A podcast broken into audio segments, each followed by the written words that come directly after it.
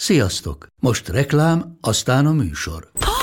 Hú, de szép szőnyeg. Új. Igen, tegnap vettem a Diégóban. Ó, és ez a függöny, de szép. Diégó! És hamarosan lesz új laminált padló a hálóban. Rátszakott a bank. Csak regisztráltam Diégó digitális klubkártyát vásárlás előtt. Csináljunk neked is egyet? Csak egy perc és kész. Regisztrálj te is áruházainkban, vagy a diego.hu oldalon, és azonnal megkapod digitális klubkártyádat, melyel akár 30% kedvezménnyel vásárolhatsz padlóburkolati és lakástextil termékeket. Diego.hu Már meg is kaptam e-mailben. Ez reklám volt, jó volt. A mai adást a Generáli Biztosító támogatja.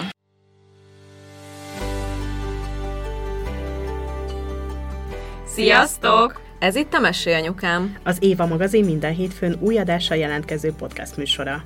amelyben anyák mesélnek, de nem csak anyáknak, és nem csak anyákat érintő témákról. Én Zubor Rozi vagyok. Én Andrész Timi, Én pedig Lugosi Dóri. Vágjunk is bele, lássuk, vagyis halljuk, mi a mai témánk. Kilenc hónapig várod, hogy végre kint legyen, itt a karjaiban. Érezd az illatát, a puha kis bőrét, hogy összebújhass vele, hogy hallgasd, ahogy szuszog, hogy szétpuszilgassad a kis pofiát, kilenc hónapig a megfogantatástól. És akkor nem számoltuk bele az éveket, amikor csak gondolatban várod, készülsz rá, milyen is lesz, amikor majd itt lesz. Aztán elérkezik a nagy nap. Megérkezik ő, életed nagy szerelme.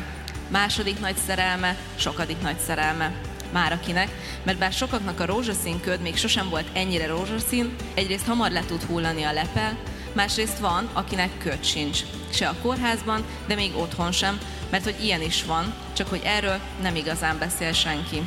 Ja, hogy a tej nem indul be csak úgy magától mindenkinél? Hogy a tejbelövellés ennyire fáj? Mi egyáltalán az a tejbelövellés? Mondták, hogy nem fogunk aludni, de hogy sem ennyit sem. És ezek a fájdalmak sosem fognak elmúlni. És mi van akkor, amikor a nagy találkozás egyáltalán nem úgy, és nem akkor történik meg, ahogy elterveztük? És hogyha az első napokat nem is tölthetjük együtt, na akkor mi van? Vendégeinkkel a második babáját váró Szigligeti Ivettel és a Generali The Human Safety Net globális közösségi kezdeményezés által támogatott Otthon Segítünk alapítvány vezetőivel, Hegedűs Rékával arról beszélgetünk, milyen is a valóságban, hogyan telnek tényleg az anyaság első napjai, milyen nehézségek várhatnak ránk, és mi lehet ezekre a megoldás. Ugye arról meg nem nagyon beszél senki, hogy ez a köd, ez, ez a nagy anyaság köd, ez nem biztos, hogy így rászáll az emberre, ahogy megszületik a baba. az agyunk olyan sok hormon fröccsöt kap, hogy szerintem egy teljesen más dimenzióba kerülünk át, és nem is biztos, hogy egyébként most jól emlékszünk arra, hogy akkor mi történt. Biztos, hogy nem.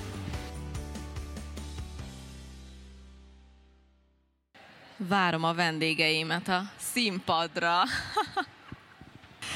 Sziasztok! Közben elmondom, hogy elkezdjük az első élő Mesi anyukán beszélgetésünket, ami miatt nagyon izgulunk, de úgy néz ki, hogy Andrész Timingnek a kisfia izgul legjobban. Ő rajta jött most ez ki, úgyhogy Timi egyelőre kicsit csúszik itt a beszélgetésben, mert lehet, hogy majd menet közben bekapcsolódik, de tudjátok ti is, meg mindannyian, hogy a gyerek az első, úgyhogy Úgyhogy most ezt nélküle fogjuk elkezdeni. Az első élő beszélgetésünknek azt a címet adtuk, hogy őszintén az anyaság első napjairól, mert hogy erről nem nagyon szokott senki se beszélgetni. És most tényleg megpróbáljuk ezt úgy csinálni, mint hogyha a stúdióban ülnénk, és akkor én rögtön Ivethez is fordulnék, hogy meséld el nekem kérlek szépen, hogy milyen volt első alkalommal az az első pár nap a kórházban is, meg otthon is. Hát először is nagyon szépen köszönöm nektek a meghívást, mert nagyon megtisztelő, hogy gondoltatok rám. És igen, itt ahogy hallgattam a kis bevezetőt, itt jót röhögtem magamban, mert hogy tényleg, amikor megszületett Nara, akkor nekem nagyjából egy két óra kellett, mire felfogtam, hogy tényleg lett egy gyerekem így kilenc hónap után, ami nagyon viccesen hangzik, mert hát hiszen kilenc hónapig várjuk, de hogy, hogy tényleg az, hogy ott hirtelen megtörténik, hogy ott van, hogy, hogy már nem a te testedben van, és hogy, hogy tényleg olyan hihetetlen érzés volt az egész, és, és akkor eljött ugye az utolsó nap a kórházban, amikor már mentünk haza, és hát az ilyen rendkívül pörgősen telik, és Hazamentünk, nekem tudni kell, hogy a párom akkor egy 6 hetes dél-afrikai edzőtáborban volt, úgyhogy én ezt így egyedül toltam le, illetve nem egyedül, hanem édesanyukám és édesapukám segítségével. De nyilván itt anyukámon volt a nagyobb teher, úgymond idézőjelesen, és, és ugye ő volt otthon velem. És az első éjszaka, hát most ez nagyon furán fog hangzani, de tényleg siralmas volt. Tehát én konkrétan zokogtam, mert ahogy itt a tejbelővelésről beszéltünk, Hát ez, ez, én azt mondtam, hogy inkább szülnék még egyszer, de most minden viccen kívül, mert hogy én azt nagyon-nagyon nehezen viseltem, úgyhogy konkrétan az első éjszakát, amit otthon töltöttünk, azt édesanyukám tolta le, és semmit nem aludt, úgyhogy őt így bedobtam egyből a mélyvízbe, mert azért így 22 év távlatából ő már ettől elszokott, hogy akkor most milyen is az éjszakázás, pedig nem keveset éjszakázott ő is velem de, de így durva volt, úgyhogy, úgyhogy az első pár nap szerintem az ilyen nagyon belerázódás, én nekem azt kell mondani, mert hogy erre szerintem nem lehet felkészülni, szóval, hogy nyilván van rengeteg könyv, amit tudunk olvasni, most már rengeteg blog, ahol tényleg tök jó segítségeket adnak anyukáknak, de hogy, hogy erre szerintem mégse lehet úgy igazán egy könyvből felkészülni, vagy, vagy nem tudom. Nekem legalábbis nem ment, én a szoptatásról se olvastam egyébként sokat, mert, mert úgy ámlok egyébként a terhesség alatt sem olvastam sok mindent, inkább csak azt, hogy hogyan fejlődik a baba a pocakomba, mert anyukámnak volt egy tök jó mondata, hogy igen, az ember elolvassa a jót is, de elolvassa egyúttal a rosszat is. Én meg borzasztóan hipohander vagyok, úgyhogy inkább hagytam az egészet a fenébe, és akkor így, így nyilván a szoptatásra se tudtam felkészülni, úgyhogy talán nekem az, az, az volt, amire azt mondtam, hogy ez egy nagyon nehéz pont volt. De egyébként meg tényleg egy csoda, meg tényleg babapúder illatú minden, csak ehhez kell egy pár nap, mire ez így bekövetkezik, és tényleg olyan lesz, amilyenek elképzeltük. Nekem is tökre megvan, az azt mindig elmesélem, hogy így mondták, amikor vártam a babát, hogy de aludt ki magad, mert hogy majd nem fogsz aludni. És akkor én mindig mondtam, hogy jó, hát olyan életet éltem, hogy én is tök keveset aludtam, de amikor ott, ott van az a szituáció, hogy hogy két vagy három óránként kell a gyerek, és akkor szoptatod, utána még fejsz, akkor utána megpróbálsz visszaaludni, és úristen, már fél óra és megint föl fog kelni. És nekem tökre megvan a kórházban az a pillanat, hogy, hogy tudjátok, ég a neon, valakinek mindig fönt van a gyereke, valakinek mindig sír a gyereke, és így megyek, megyek, és akkor így Úristen, jó, nem baj, innen hazamegyünk, és akkor majd minden visszatér a régi kerékvágásba, és újra lesznek éjszakáim. Hát olyan hét éve várom ezt. Én, én egyébként erre visszatérve, hogy a kórházban mi volt, az nálam nagyon viccesen zajlott egyébként, mert hogy két lányjal voltam egy szobába, és rajtam kívül az egyik lánynak már a második gyerkőce volt, és ketten voltunk, akik első, első babájukat ugye várták és szülték meg, és hát nagyon vicces volt, mert kettőször is úgy keltett föl a két gyerkőcös anyuka, hogy Ivett, nagyon sír a kisbaba, tehát hogy lehet, hogy föl kéne most már kelni, mert hogy lehet, hogy éhez szegény, és a világomról nem tudtam, tehát így konkrétan így ültem, és azon remektem, hogy úristen, most hazamegyek, és hogyha ne adj Isten, nincs otthon velem valaki, aki föl kell a gyerekhez, akkor mi lesz? Tehát, hogy így, és akkor így nyilván ezekre a helyzetekre hogy készül fel az ember, mert hát most én például, nem tudom, én végigpörögtem az egész terhességemet a narával, az utolsó két hétben volt ez, hogy így otthon pihengettem, de hát én meg az a baj, hogy annyira nem vagyok ilyen semmit tevő típus, hogy ez rendesen ilyen megszenvedős volt, hogy nekem most le kell ülnöm, és akkor semmit csinálnom, és aludnom egész nap, vagy most ezt így, tehát hogy ezt így szerintem előre nem is lehet egyébként, mert hogy azt se tudja az ember, hogy mire készüljön fel. Most nyilván egy második babánál, mert nagyjából tudod, de hát ahogy szokták mondani, mondani, hogy nincs két egyforma terhesség, úgy nincs két egyforma baba se szerintem.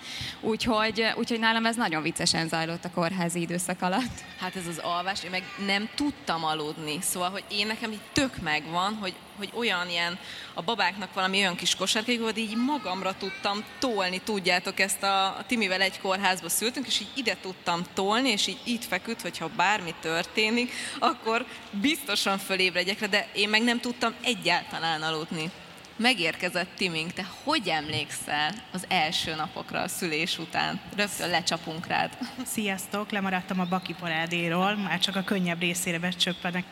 Az első napok a kórházban, Hát arra nem lehet felkészülni. Egyszerűen az agyunk olyan sok horban fröccsöt kap, hogy szerintem egy teljesen más dimenzióba kerülünk át, és nem is biztos, hogy egyébként most jól emlékszünk arra, hogy akkor mi történt. Biztos, hogy nem. ez a kórház, én emlékszem, amikor most a harmadikat szülted, és akkor kérdezted tőlem, hogy mivel egy kórházban szültünk, hogy, hogy mi az, amit én javaslok, hogy pakoljál be, és hogy azok a neonok, ami az éjszakai világítás segítene, az is olyan erős volt, hogy mondtam, hogy rakjál be valami textilperust így pluszba, hogy azt letakarjad. Erre nagyon emlékszem. Meg hát ez a sárgulás, ez is közös vonás. Mm, amikor ugye nem indul be a tej, és a várandóság alatt arra nem tudunk felkészülni, azt gondoljuk, hogy megszületik cicire, és akkor minden rendben van. Hát a nagy fenéket nem indul be, nyomorgatni itt, ott, amott, akkor beindul a csecsemős osztályon ez a pumpa, beülsz és mm, mm, mm, mm, mm, mm, várod, hogy legyen tejci és akkor nem jön, nem jön sárgulás, gyereket berakod ilyen kék fény alá, azt se tudod, hogy most mi történik, forgatod, mint a grill csirkét, hát nem így készülünk az anyaságra. Úgyhogy én nekem ezek az ilyen nagyon-nagyon nagy emlékeim, amik így annyira bevésődtek, hogy szerintem ezt nagymamakoromra se fogom elfelejteni. Dóri, te se úszod meg. Én szerintem ezt nagyon sokszor kommunikáltam már, hogy én arra készültem, hogy majd, hogyha megszülöm, a Martint, akkor felrobban a csillámpóné, a szivárvány, meg a nem tudom mi. Na hát ez nem robbant fel nagyon-nagyon sokáig, és, és emlékszem, hogy amikor megszületett a Martin, így a, ezt sokszor vizualizáltam előtte, ezt, hogy megszületik a kisbabám, és milyen jó lesz, és nem tudom. És emlékszem, hogy annyit tudtam ki szülni magamból, miután megszületett, hogy úristen, mekkora, és hogy, de hogy semmit nem éreztem, csak az, hogy ott van egy baba, akiről most akkor nekem kell majd akkor gondoskodnom, és hogy én vagyok az anyja, úristen! Oké, hogy eddig itt volt a hasamba, de hogy most már én vagyok az anyja, és az elején az áron is pelenkáztam nagyon sokáig, mert hogy én nem mertem így hozzányúlni igazából, hogy így ott volt rajtam, meg hát mi a szoptatásnál is hát eléggé elcsúszott az egész, mert hogy a Martinnak ilyen brutális szívója van, vagy nem tudom, és akkor kicsit fájt az első három-négy hónapban, szóval, hogy ez és hogy annyira, annyi, hogy most, hogyha bárki körülöttem először várandos, mindenkinek azt mondom, hogy amint azt érzed, hogy fáj a szoptatás, és az eltart három napnál tovább, akkor azonnal hívjál tanácsadót, ne, mert hogy mi nagyon megszívtunk, hogy én vártam három-négy hónapot arra, és minden nap fájt, és paráztam tőle, hogy, hogy úristen, letelik a három óra, mert nekem a Martin egy három órás gyerek volt, letettem, aludt, felkelt, megszoptattam, visszaaludt, tehát hogy nem volt azzal gond, hogy nem tudom, órákig kellett a mellemen lenni, hanem tényleg 10 perc alatt megvolt, de hogy ez a 10 perc az annyira fájt, hogy így mondtam, én ezt nem csinálom végig. Hát igen, aztán meg az, hogy ugye arról meg nem nagyon beszél senki, hogy ez a köd, ez, ez a nagy anyaság köd, ez nem biztos, hogy így rászáll az emberre, ahogy megszületik a baba. És emlékszem, hogy a kádba ültem éjszaka, a 472. ilyen gyakori kérdések, vagy mi ez, meg tudjátok, ez ilyen, ilyen, ilyen nem tudom én, mindenféle blogbejegyzéseket néztem, és akkor ott írta egy pszichológus, hogy ez egyébként tök normális, hogy valakinél nem robban fel az anyaságnak a tüze, ahogy megszületik, és akkor az ott megnyugtatott, de ad, nem tudom, eltelt addig két hónap, hogy találtam valamit, ami visszaigazolta, hogy bakker, én amúgy normális vagyok, csak nem feltétlenül működök úgy, mint mondjuk a 80 százalék. Szerintem alapból az van, hogy ha megnézel egy filmet, egy reklámfilmet, egy bármit, ott nem látsz például síró újszülöttet, mármint hogy nyilván ahogy, ahogy kiveszik a pocakból, meg nem tudom, akkor fölsír, de hogy onnantól senki nem beszél arról, hogy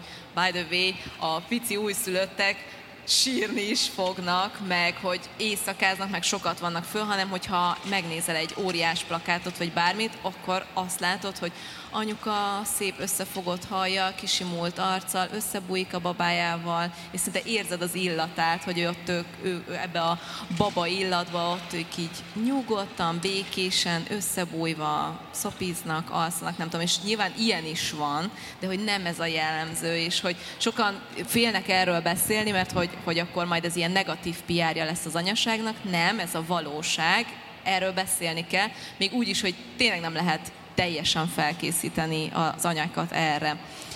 Réka, légy szíves, mesélj nekünk arról, hogy nektek az alapítvány kifejezetten erre az időszakra jött létre.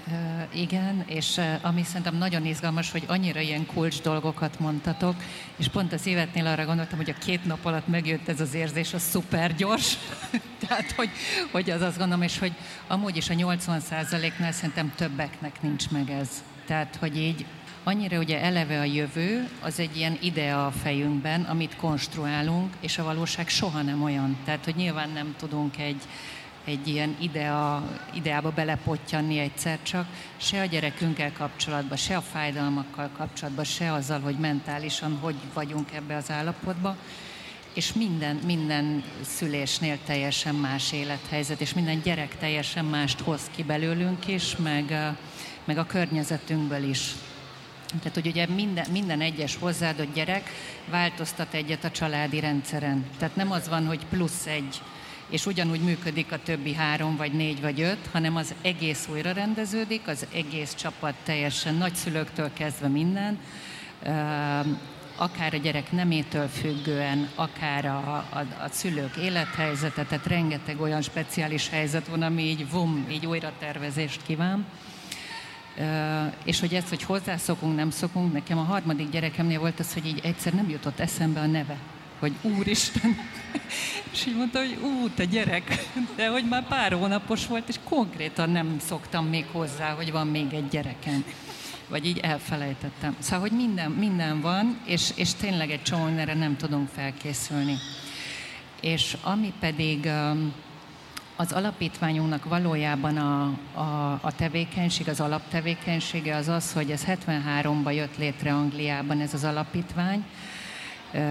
Egy nő találta ki, egyszer csak észrevette azt, hogy a környezetében, neki már kamaszok voltak a gyerekei, meg úgy kirepülőben voltak, és azt vette észre, hogy nagyon sok olyan anyuka van körülötte, aki első gyerekét várja, vagy pici, sok pici gyerekkel van otthon, és hogy vagy nincs körülöttük nagyszülő, vagy a nagyszülői minőség azt mondom, hogy nagyon más sok esetben, mint amit egy ilyen objektív, laikus támogatótól várunk, és el tudunk fogadni.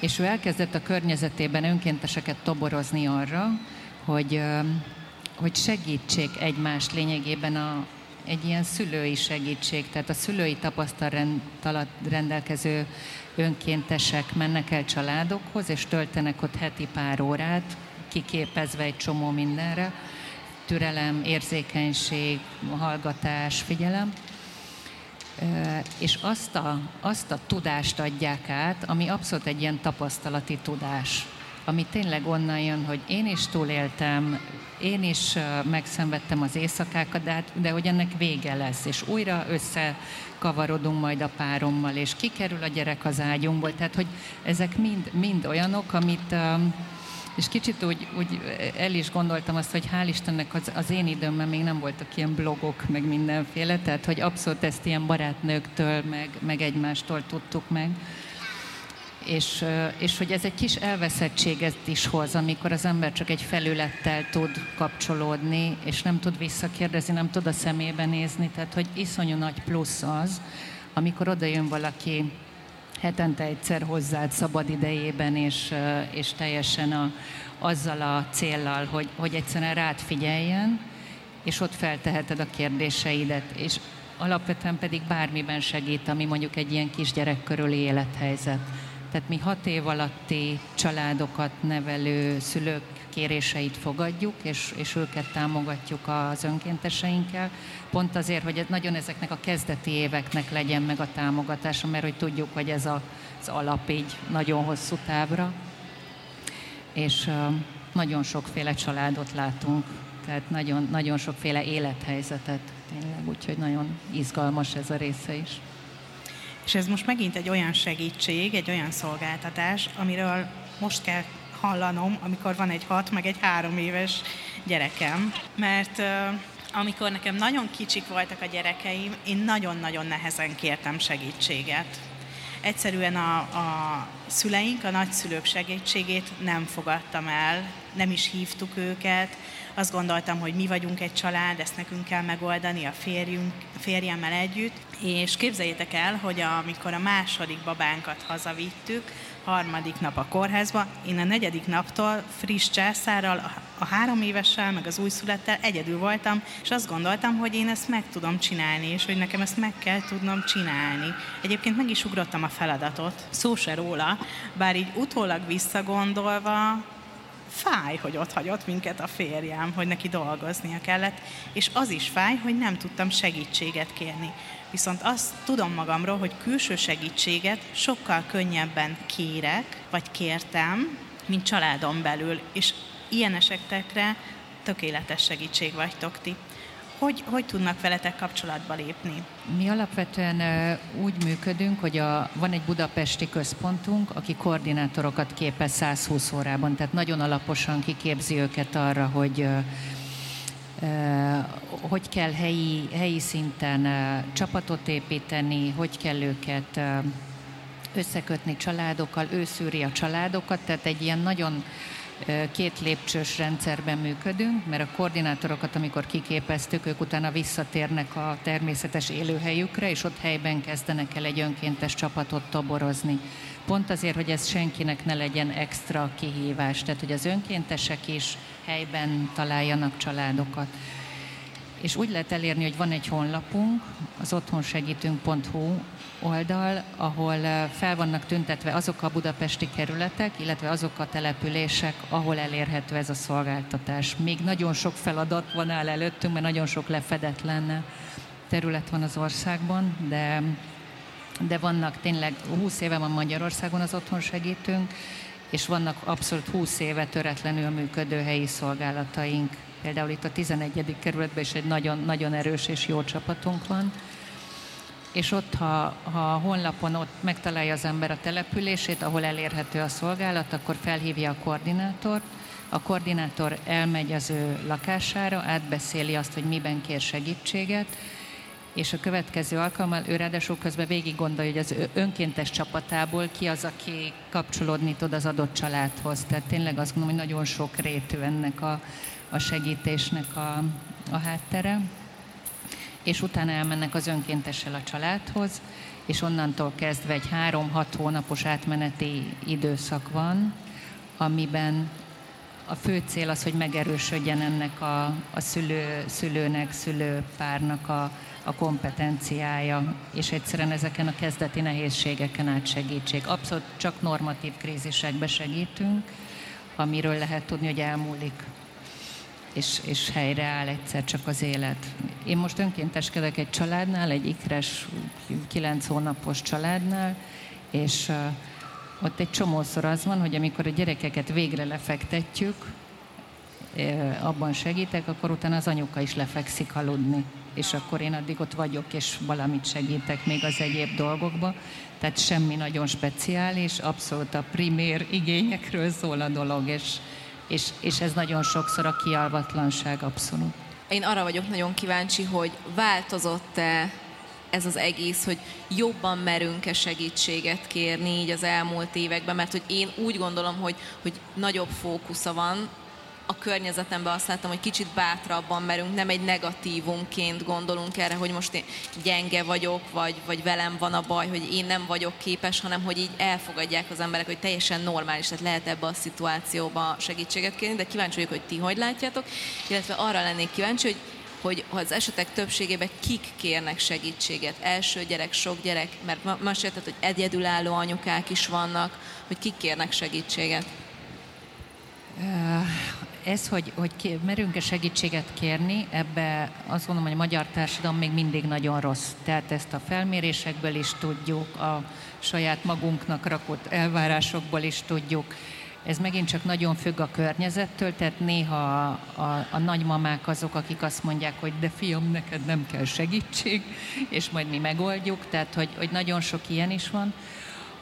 Ami nagyon tipikus, hogy első gyerekes családok kérnek leginkább segítséget, de nagyon sok többedik gyerek is van, pont ezért, hogy amikor jön egy új gyerek, akkor legyen egy kicsit idő a nagyobb gyerekekre, vagy a kicsivel legyen az önkéntes, tehát ez is nagyon változó. Most volt egy olyan családunk, ahol öt gyerek után spontán hármas ikrek születtek. Az nyolc. minden van. Nem tudom, hogy számoltak-e. Tehát van, Lassan kész a foci csapat. Igen. És oda például két-három önkéntesünk járt felváltva segíteni, mert az rengeteg volt, tehát hogy, hogy ilyen is van. Vannak egyedül gyereket nevelő, vagy egyedül gyereket vállalók, tehát aki már tudja, hogy úgy fog hazamenni a kórházból, hogy teljesen egyedül lesz, ők egyre inkább azt látom, hogy, hogy már a szülés előtt, tehát már várandóság ideje alatt is megkeresnek minket. Rengeteg hármasikresünk van különben, rengeteg. Tehát, hogy nem is gondoltam volna, hogy ennyire sok hármasikres születik ők is, de hogy valójában tényleg minden. Most volt egy anyuka, aki, aki azt mondta, hogy neki két hétre kell segítség, mert ő nem aludt, nem tudom, két hónapja pici babával, és külföldre költöznek a férje után, de nem, nem tud összecsomagolni, mert a gyerek se alszik. És akkor ott tényleg két hétig az volt, hogy az önkéntesünk oda ment, elbabázott, és az alatt aludt és csomagolt az anyuka, tehát hogy tényleg ezek voltak, de, de hogy alapvetően tényleg ezek a gyerek szüléséhez köthető normatív krízisek, vagy amikor fejlesztésre kell hordani egy gyereket és elkísérni, tehát a mi önkénteseink soha nem maradnak egyedül a gyerekkel, mert nem babysitterek, hanem abszolút arról szól, hogy egy ilyen, a családot támogatjuk, és közösen a, a szülőkkel. Tehát sok ilyen van, hogy segíteni lejutni a játszótérre. Nagyon sok, visszatérve egy kicsit a kéreke segítségetre, hogy amikor mondjuk elköltözik egy család egy új településre, és nagyon izolált az anyuka. Sokszor kérnek ilyenkor segítséget, hogy egy kicsit abba, hogy bevezetni a helyi környékre, lemenni a, a játszótérre együtt, tehát hogy ilyen, ilyenből is nagyon sok van. Nekem most az jutott eszembe, hogy így beszélgettünk, megszületett az első gyerek, és hazamentünk a kórházból, szopizás, büfisztetés, fej és minden, Elaludt, beraktuk a kiságyba, és akkor leültünk a férjemmel a nappaliba, és akkor így összenéztünk, és így azt a, bent a szobában alszik egy gyerek, hogy így tudjátok, ez a itt, itt most van egy gyerek. És nem tudom, eltelt másfél óra, még mindig alszik. Jó, ne, ne menjünk be, mert fölfogod. De, de mi van, ha nem lélegzik? De hát légzésfigyelő. De mi van, hogyha nem működik a légzésfigyelő? Hát hagyd nem mondjam, hogy addig jártunk, amíg felkeltettük és hogy ennek az a kettősége nem, hogy, hogy, tehát, hogy tényleg, hogy ezt így megszokni, és akkor így jönnek a hírek, hogy látod, hogy ott hagyta a kocsiban a gyereket, és hogy, hogy eszedbe jut, hogy hogy hagyhatsz ott egy gyereket a kocsiba, de hát közben meg egy, egy tök új élethelyzet, szóval, hogy annyi ilyennel találkozunk, és pláne az első napokban, és pláne akkor, amikor a az alvás az tényleg úgy kikerül az életedből. Majd délután fogunk egy másik témáról beszélgetni, és oda kutattam anyagot. Az első egy évben 700 órával alszunk kevesebbet, mint egyébként szoktunk. Hát ez rengeteg. Napi szinten kettő órával alszunk kevesebbet. Szerintem az a felmérés nem volt pontos. De azt tudjátok, hogy ennek, ennek van konkrétan egy ilyen kór neve, ez a fatigue, ami, ami a szülés utáni depressziónak is nagy okozója. Tehát ez a tartós kialvatlanság. És én például nagyon sokat, 7 éve vezetek csoportokat egyedül nevelő szülők támogatására, és hát náluk ez még tragikusabb. És amikor a, a felelősség, a kialvatlanság, a fizikai terhek, a mentális terhek, ez mind egy személyre csapódik le, ott, ott nagyon súlyos, tényleg ilyen már, már kóros helyzetek tudnak kialakulni. Egyszerűen ettől a befordulás, a fáradtság, a nagyszülőkkel való feszülések, tehát hogy, hogy nagyon fontos, hogy ezekbe a helyzetekbe lehessen tényleg valami olyan segítő vagy támogató közege az embernek, ami, ami egy kicsit legalább, ha az alvás nem is tudja teljes mértékben megoldani, de hogy mentálisan levegyen terheket erről az élethelyzetről. És akkor még az jutott eszembe, hogy volt egy olyan beszélgetésünk a férjemmel szintén, jó, sokat fog csuklani most otthon a három gyerekkel, hogy, hogy így mondtam neki, hogy egyszerűen annyira boldognak érzem magam, hogy nem tudom elképzelni mondjuk, hogy embereknek születik egy gyerekük közösen, és utána el akarnak vágni. Hát annyira boldogok vagyunk most, majd két óra múlva, annyira zokogtam, hogy ezt nem hiszem el, hogy ezt hogy lehet élvezni. És, szóval, hogy ez, ez a, tényleg ez a kettőssége az egésznek. És erre lennék kíváncsi, hogy ti mondjuk mondjuk vegyük az első pár napok mondjuk az első két hétre, Ivette, mit mondanál, hogy inkább boldog voltál, vagy inkább nehéz volt ez az első két hét? De őszintén nyugodtan. Abszolút a másodikra mondanám inkább, mert hát bár hamar eljött ez a, mondjuk nem mondom, hogy felrobbant a csillámpón érzés, mert azért az egy kicsit túlzás lenne, de azért tényleg viszonylag hamar jött bennem ez az anyai ösztön, ha lehet így mondani, és de ettől függetlenül nagyon-nagyon nehéz volt, és bár én nem voltam egyedül, mert azért egy kilenc, nap, kilenc napos volt a nara, amikor hazaért a párom az edzőtáborból, de ő olyan szinten megijedt ettől a felelősségtől szerintem, hogy mint egy ilyen kisebb kapuzárási pánik, vagy nem tudom mire tudnám ezt így fogni, és most Isten őriz, nem bántani akarom, tehát ezt így utólag már ő is abszolút belátja, hogy ő ettől annyira megrémült, hogy konkrétan ő semmit nem akar csinálni.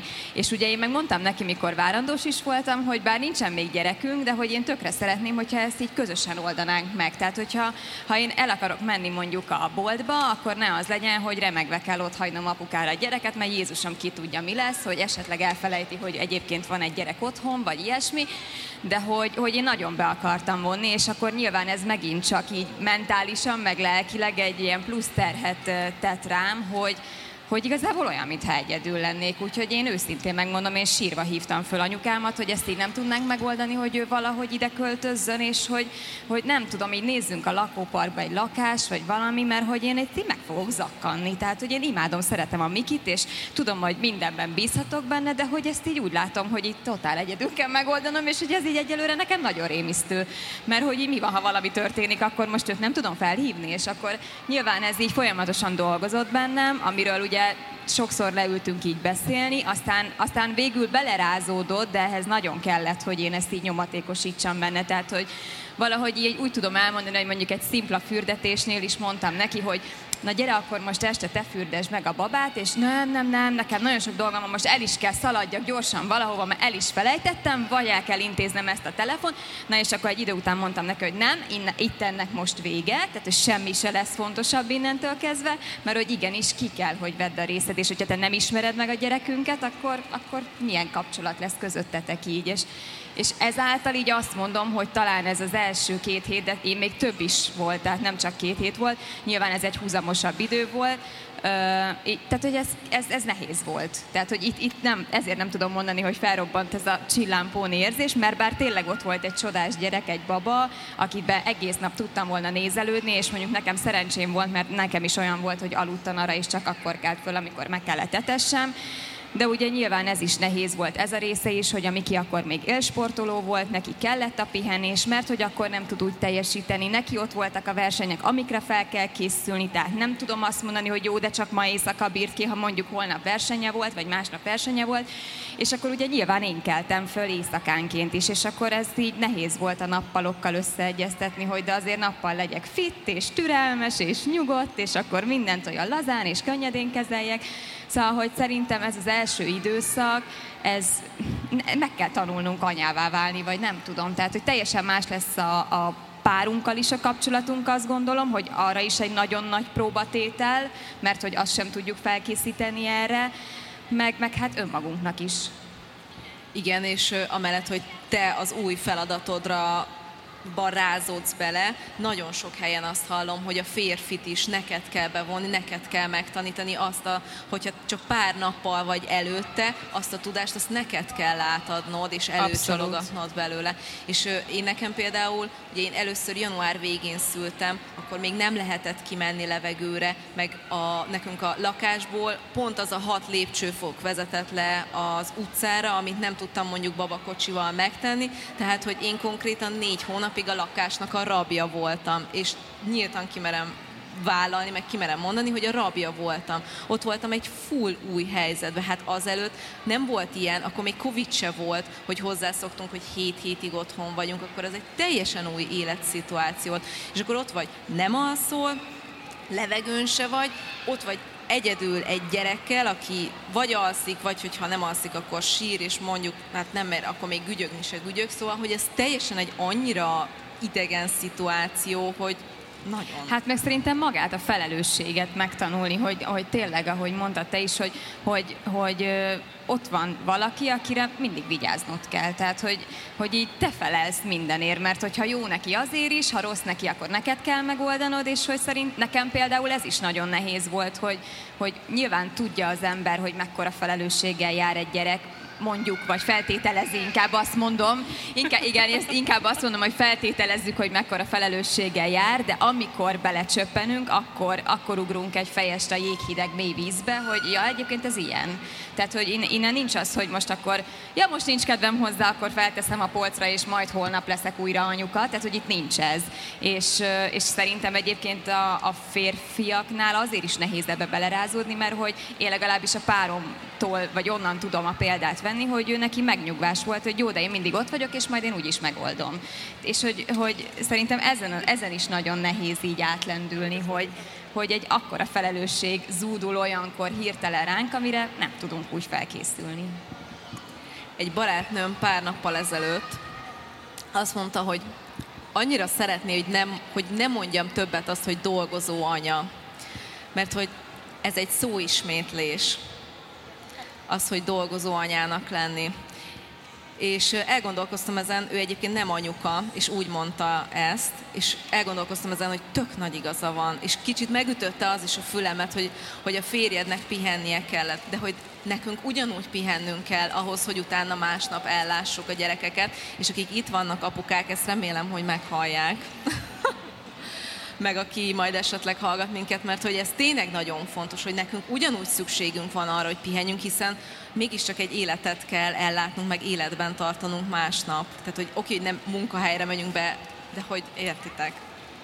Én, én emlékszem, hogy amikor az első gyerekünket le akartuk az éjszakai szoptatásról állítani, és akkor így mondtam a férjemnek, hogy na jó, és ő tök boldogan beleállt, hogy ma éjszaka, akkor ő másfél éves volt, mert tehát nem volt már annyira az elején, és mondta, hogy jó, akkor ma éjszaka ő kell hozzá föl, és majd akkor azzal egy megszüntetjük örökre az éjszakai szoptatást. És tudom, hogy fölkelt hozzá rendben, én meg sem mozdultam a takaró alatt, ő ott sétált, sétált két-három órát, majd közölt egy fölébresztett, és azt mondta, hogy nem ma fogjuk leszoktatni. és onnantól kezdve másfél évig szopott, tehát hogy ez, ezt nem sikerült meglépni, de hogy igen, Szóval, hogy ez nagyon, nagyon kemény a bevonás is, meg a döntéseket kihozza, ki hogy vonja be, ki hogy vállalja. Én elfelejtettem, amit mondani akartam, úgyhogy de ez öt percenként előfordul, úgyhogy nem lepődök, majd majd lehet, hogy visszatér. Nekem az a mondat ütötte meg a fülemet Ivet, hogy azt mondta a férjet, hogy őt megnyugtatta azt, hogy te majd úgy is megoldod. És ez egy spoiler, hamarosan felveszünk egy olyan adást, aminek az lesz a címe, hogy Anya vagyok, megoldom. Mert Rozi szokta nálunk mindig ezt mondani, hogy, hogy mindent megoldunk, mert anyák vagyunk. Furcsa az, hogy a férjed is így gondolja, hogy nem csak te gondolod ezt magadról, hanem külső nyomás is van, hogy akkor meg kell oldanod.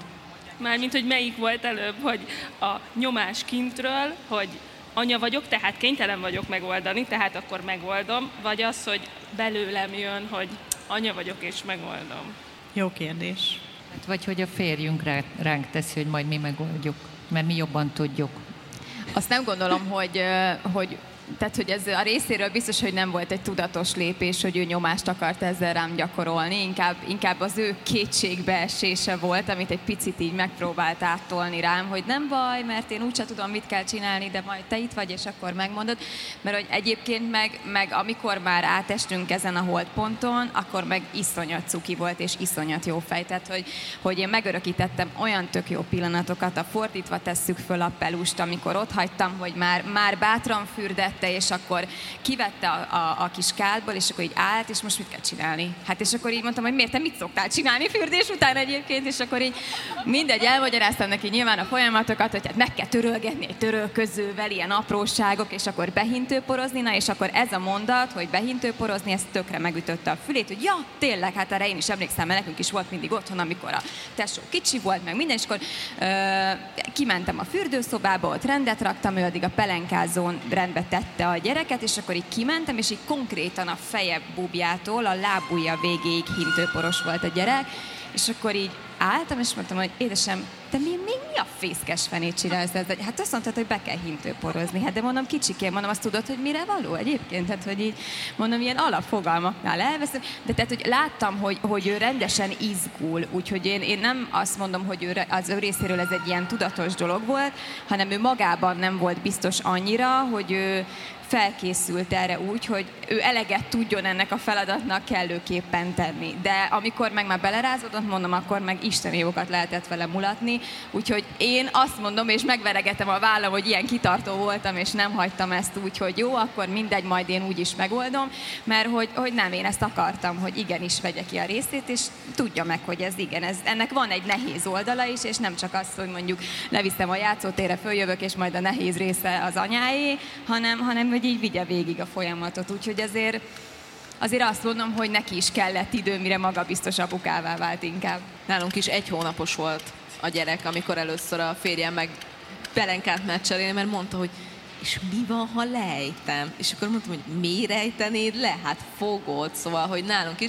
De közben meg arra is emlékszem, hogy a kórházon, amikor én pelenkáztam először, és akkor tudjátok, ott volt a szoba közepén a pelenkázó pult. Tudjátok, mint hogyha nem tudom, a hősök tere közepére kellett volna kimennem, és először pelenkázni a gyereket. Hát annyira féltem, hogy úristen, most ki mit fog szólni, hogyha rosszul csinálom, és nyilván nem tudja az ember rosszul csinálni, de hogy tök megértem őket is, de hogy ez, ezt így, így egyszerűen csinálni kell.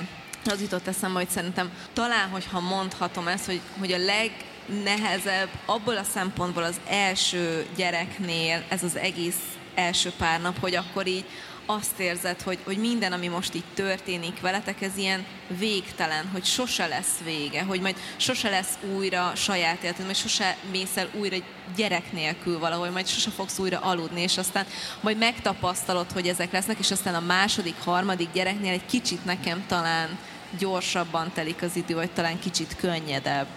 Nagyon felszaladt Timi a szemöldököd. Nem könnyedebb a másodiknál? Nekem nem volt könnyebb.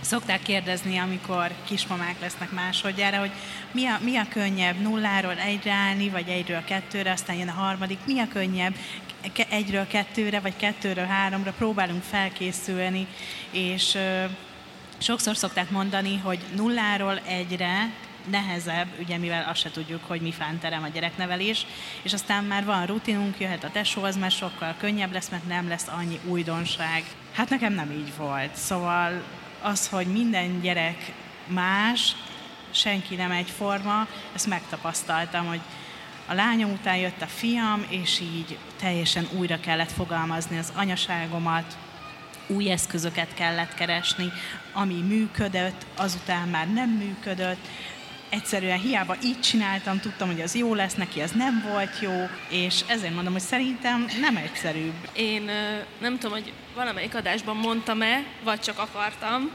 de hogy az lenne a legnagyobb ajándék a 27 éves Dórinak, aki a gyerekét várja, hogy a mostani agyammal az agyamnak a tudását beleönteni abba a nőbe, aki akkor ott van, mert hogy tehát, hogy az a, nekem egy gyerekkel volt a legnehezebb, és mindig, mikor tök sokan írják, hogy, hogy hú, hogy de bátrak vagyunk, hogy négy gyerek, meg ő az egyel se bír el, szerintem egyel sokkal nehezebb minden, mint, mint kettővel, vagy hárommal, vagy négyel. Ötöt nem fogok kipróbálni, és hogy... Soha nem mondtad soha. A Dóri meg pláne.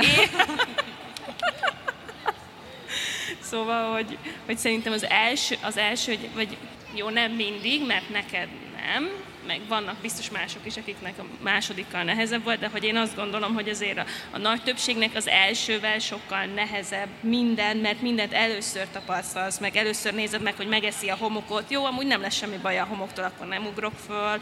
Először nézed meg, hogy nem tudom, hát ezt most nem fogom tudni befejezni ezt a mondatot, de mindegy. szóval, hogy igen, igen, úgyhogy én most egyébként reménytel ilyen várom a negyediket, hogy, hogy még könnyebb lesz, mint eddig. Egyébként nekünk, amikor terveztük a harmadik gyerkőcöt, akkor mielőtt megfogant, előtte egy pár hónappal volt már egy gondolatunk, hogy na akkor kéne még egy harmadik gyerek, és akkor, akkor emlékszem, hogy nekem, hogy engem azt tartott vissza, ez az első pár hét, hogy akkor megint beindítani a tejet. Lesz tej, nem lesz tej. Akkor a császár, mert ugye aki hallgat minket, tudja, hogy én három császáros anyuka vagyok. Megint a gyógyulási folyamat, akkor megint ez, míg beállnak az éjszakák. Szóval, hogy nekem ez, ez az időszak volt, ami így visszarententett, de aztán meggyőztem magam, hogy elmúlik. És hogy szerintem ez a, a mai adásunknak ez az egyik fontos mondata, meg üzenete mindenkinek, hogy elmúlik, tényleg elmúlik, és a másik pedig szerintem az, hogy kérjünk segítséget. Nem vagyunk gyengék, nem vagyunk kettő rossz anyukák, se rossz nők, se semmi. Kérjünk segítséget, mert hogy saját magunknak könnyítjük meg ezt az időszakot. Nagyon-nagyon szépen köszönöm, hogy jöttetek mesélni nekünk, és nagyon szép vasárnapot kívánok nektek, és köszönjük nektek pedig, akik itt voltatok meghallgatni minket. Sziasztok! Köszönjük szépen! Köszönjük Sziasztok! szépen! Sziasztok! Sziasztok! Sziasztok! Ha hozzászólnátok a témához, kérdeznétek, vagy csak úgy írnátok nekünk, megtehetitek az infokukacévamagazin.hu e-mail címen, de megtalálhatóak vagyunk Instagramon, Mesélyanyukám néven, valamint érdemes csatlakozni a zárt Facebook csoportunkhoz is, amit Mesélyanyukám néven találtok meg. Ott ugyanis velünk, a műsorvezetőkkel, a vendégeinkkel, de akár egymással, a többi hallgatóval is beszélgethettek az adott adás témájáról, kérdezhettek, ajánlhattok témákat, elmondhatjátok a véleményeteket. Ha tetszett a mai epizód, kérjük értékeljétek, vagy osszátok meg, meséljétek el másoknak is, hogy minden hétfőn új adással folytatódik a Mesélyanyukám. Sziasztok!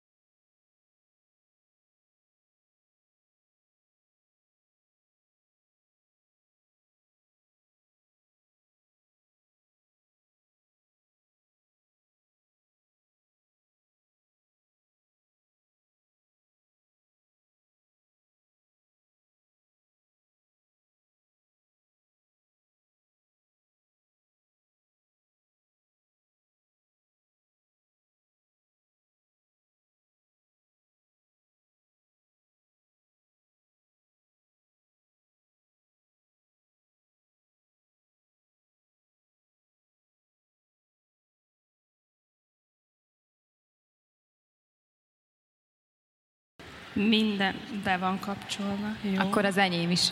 Igen, ez is. Mindenben van kapcsolva. A műsor a Béton partnere.